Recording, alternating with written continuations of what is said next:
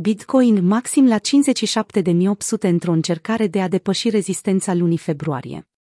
Bitcoin a continuat să pedepsească urși chiar și pe parcursul sesiunii americane de astăzi, după ce prețul a respins la una dintre rezistențele lunii mai. Bitcoin flirtează cu 58.000 de dolari.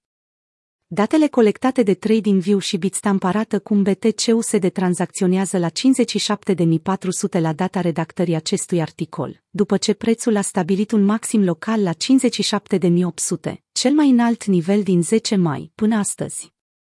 Astfel, Bitcoin a reușit într-un mod eficient să anuleze complet impactul pe care interdicția impusă de China l-a avut asupra prețului și asupra distribuției ratei de hash în jurul globului. În timpul unei sărbătoriri a creșterii în rândul analiștilor tehnici, predicțiile se concentrează pe o continuare a trendului ascendent până la un preț compus din șase cifre. Toate modelele sugerează că BTC va stabili un vârf mult peste 100.000 de dolari în acest ciclu, a comentat traderul și analistul Rect Capital.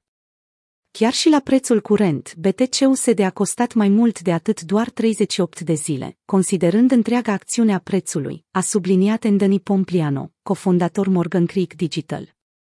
Șocul de supply al monedelor Bitcoin devine tot mai popular. Factorul acesta ar putea fi susținut de o atmosferă macroeconomică unică, care să pluseze povestea Bitcoin se găsește într-o cantitate finită, conform Bloomberg. Într-una din ultimele serii de mesaje bullish postate pe Twitter, Mike McClone, strateg senior pentru Bloomberg Intelligence, a evidențiat frământările investitorilor față de politicile fiscale din Statele Unite.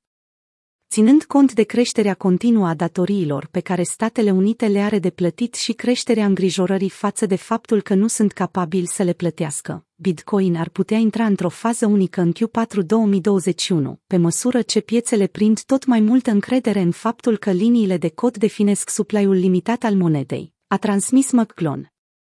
Drama din jurul limitării capacității de îndatorare ar putea să se întoarcă împotriva fondurilor care refuză să aloce investiții în Bitcoin.